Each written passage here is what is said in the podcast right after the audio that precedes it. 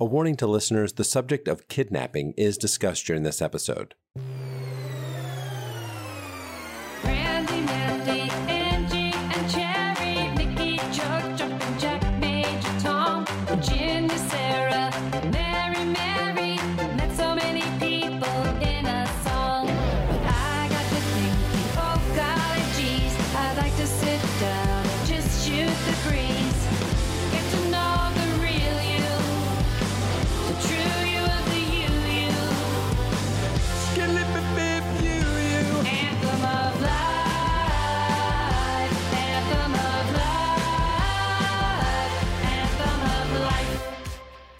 Hello, person, and welcome to Anthem of Life. I'm your host, Douglas Sarine.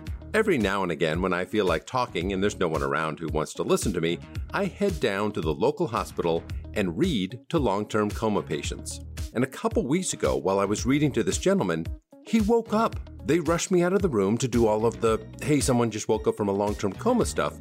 But I was able to come back a few days later and have a most interesting conversation with Gordon. Enjoy.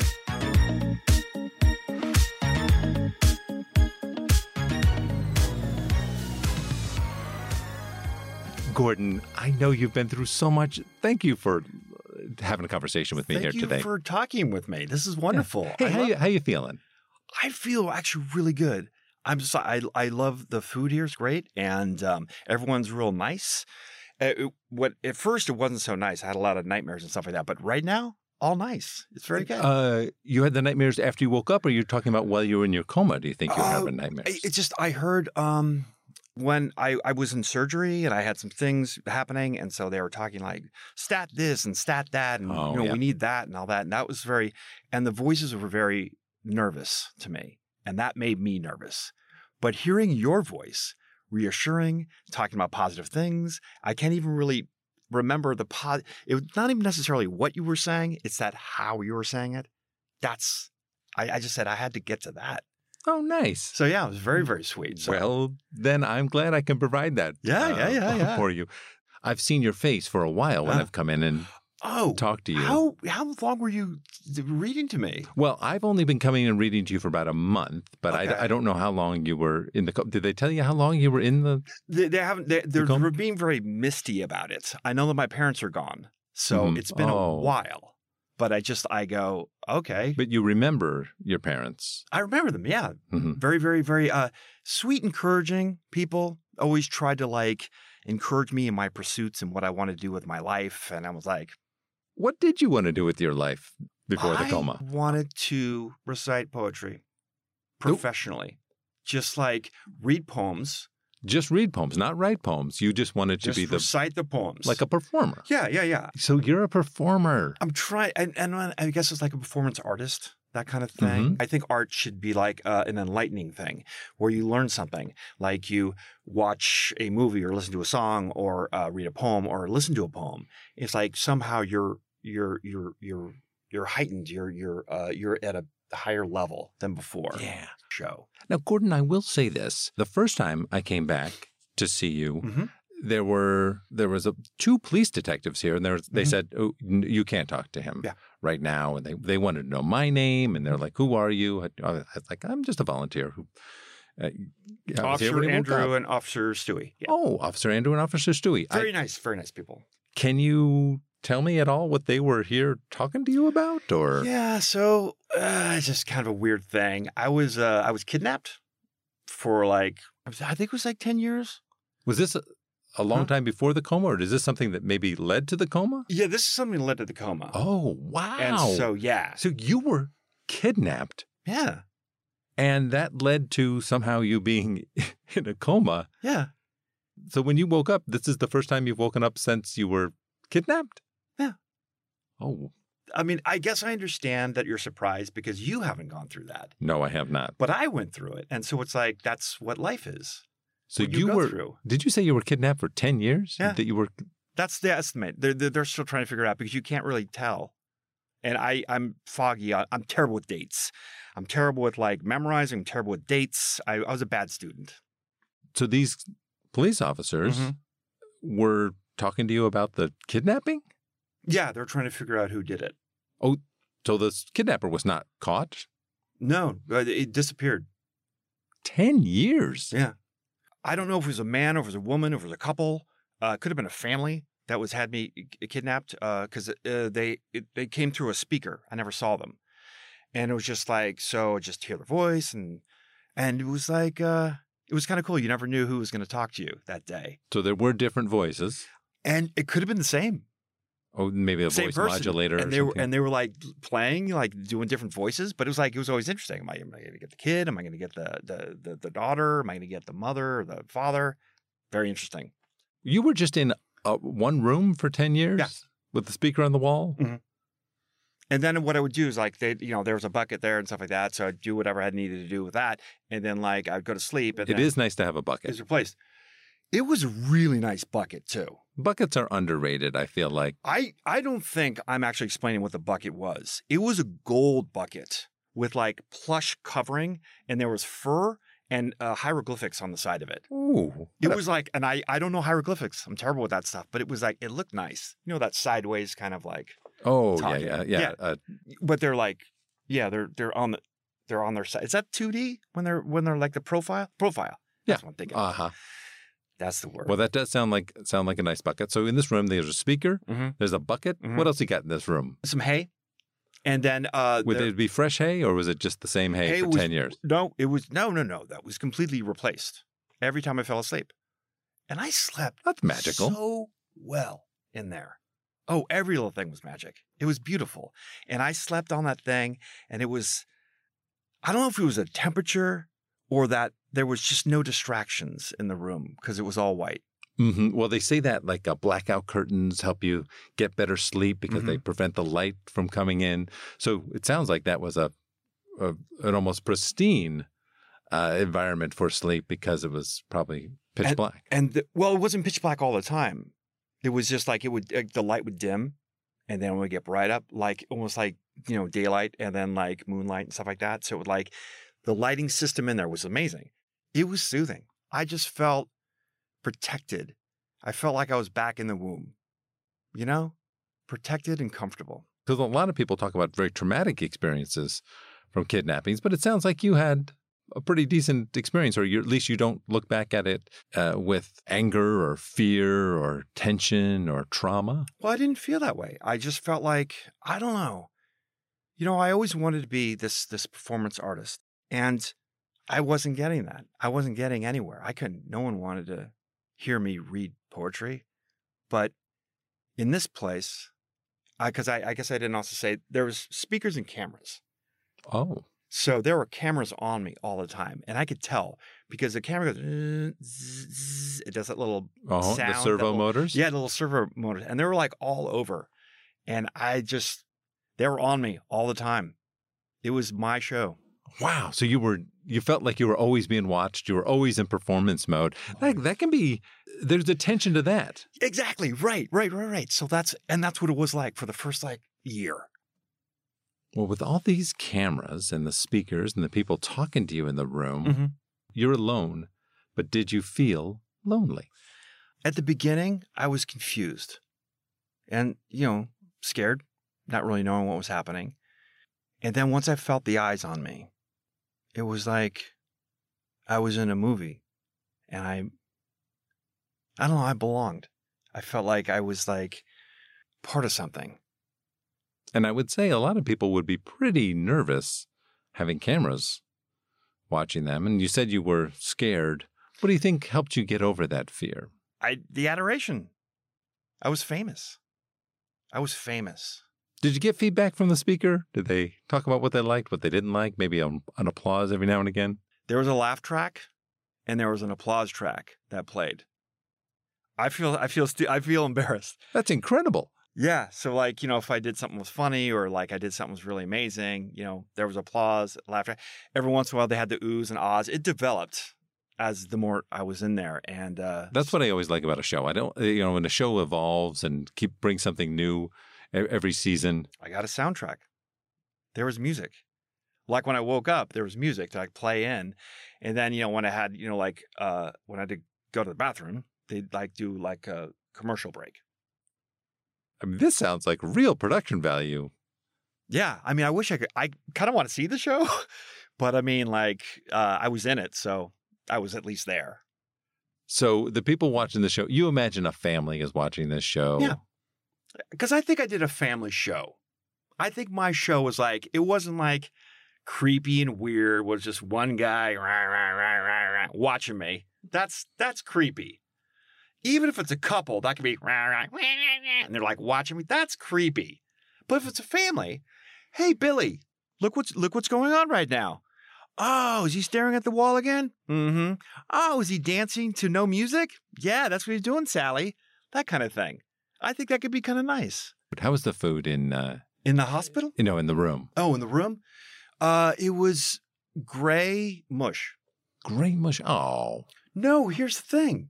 I've never had a good gray mush. If you're just getting gray mush, you get to make up however it tastes. So I made that gray mush. Sometimes it was steak. Sometimes it was chicken. Sometimes it was ice cream. Sometimes it was blueberry pancakes. So it didn't matter what they gave me. I got to make it my own.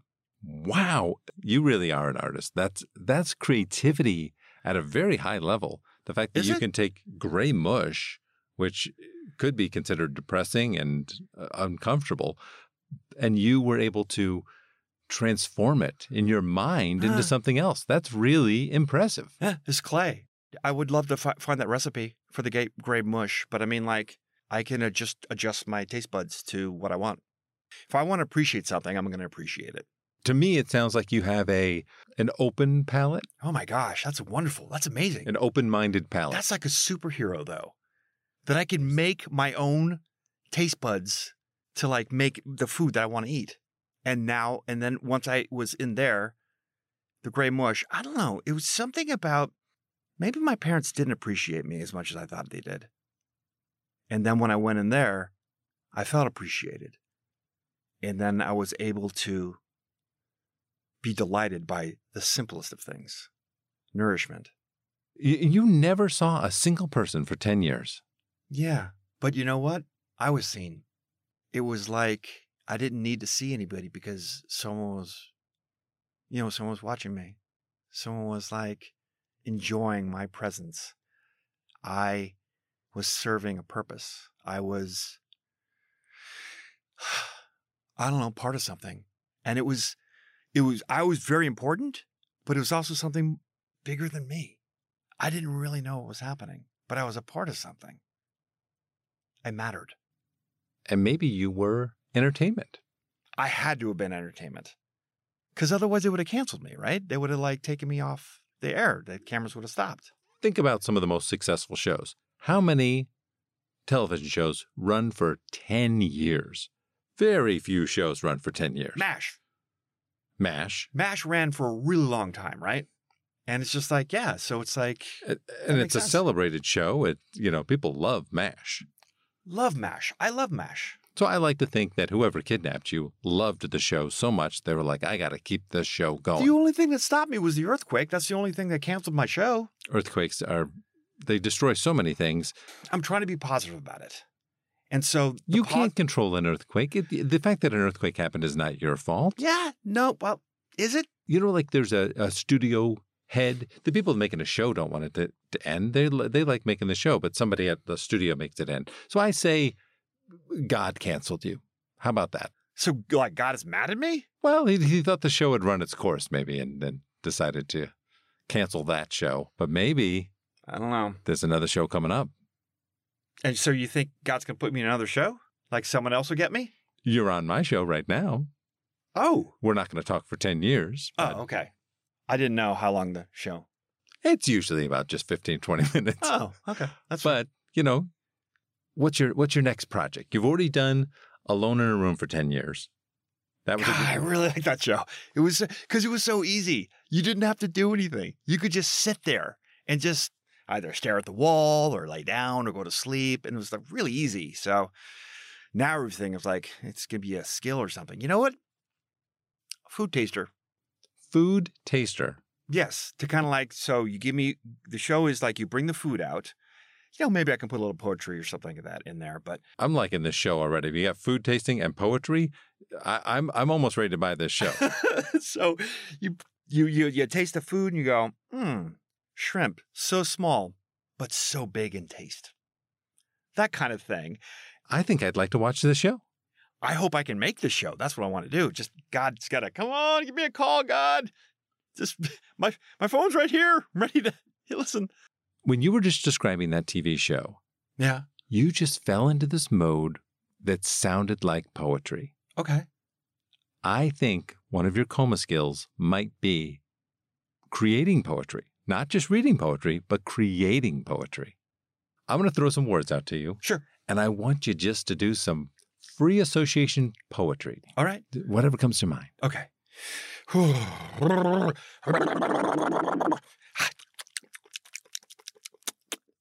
Sorry, just loosening up. Oh, okay, great. I didn't know if that was the performance. I didn't know if that was the poem. Oh no no no! That's uh, well, you, you hadn't given me the word yet, No, I had so not. I hadn't. Uh, I gotta. All right, I'm good. Belong. Belong to me or to you. Who is to know who we belong to? Embrace me. Oh, that's one is really sweet. That really, really, uh, where that was going, but yeah, that like- really warmed my heart. Well, that's nice. Watching you. watching you, and I see you there as you're sitting there in your place, which is my place. So you and I are the same, watching you. This is really. I, I'm, liking I'm this? enjoying it. Do you, you- do you like this? Because This is really fun for me. It's very, it's very new, so it's it's a little strange. It's let's like, try another one. Let's right, try another ahead. one. Yeah, yeah, that's right. Breath. Breath in my face. It's okay. Do it again. Breathe on me. Loving you. That's like something a philosopher would say. Something like that. That was really, really impressive. I'm glad you like that. That's good. Yeah. It didn't rhyme. I've only got that one rhyming poem, but I think rhyming's overrated. it is, isn't it? Uh, the nurse just gave me the high sign. I think they need to come in and uh, do some monitoring. How do you feel about that? You're still being rather closely monitored and watched and overseen. There's a lot of things hooked up to you, and there's Yeah. a lot of attention being paid to you. How do you feel about that? I kind of love it because this might be, you know, season two of Gordon. I mean, they're all looking at me. They check in on me all the time. It's ridiculous. It's like they can't get enough of me. I believe that you have amazing things in front of you that don't involve being inside a room by yourself. well, thanks, Douglas. Thank you, Gordon. Thanks for listening to this episode of Anthem of Life. Our show is completely improvised and produced by me, Douglas Sarine, along with Mary Pat Farrell and Sarah Atwood Sarine. Our theme song was produced by the wonderful Ben Wise. You can find out all about his music at benwise.bandcamp.com. Additional music provided by Icarus. A special note of gratitude to Brett Pearsons for having some fun with us as Gordon. Brett is an actor, musician, and writer based in Los Angeles. He has appeared on The Mentalist, This Is Us, and the upcoming Sterling Affairs, along with performing in bands like Tiny Goliath and The Four Postmen. Brett is currently in production on a narrative horror radio play, which he wrote and is producing, and might feature me in a little role. Follow Brett on Instagram at Brett Pearsons, and you can follow his band pages at Tiny Goliath Music and at The Four Postmen. Inspiration for this episode came from the song Every Breath You Take by the Police. Find out more about that ditty in this episode's liner notes, where you can also find a link to enjoy our eclectic Anthem of Life playlist on Spotify. We appreciate anything you do to amplify the anthem. One super helpful way is to take a moment right now to rate and write a glowing review for our show on Apple Podcasts. You can find us on Instagram at Anthem of Life Podcast. Give us a follow and let us know what you love about Gordon. Until next time, we wish you a life worth singing about.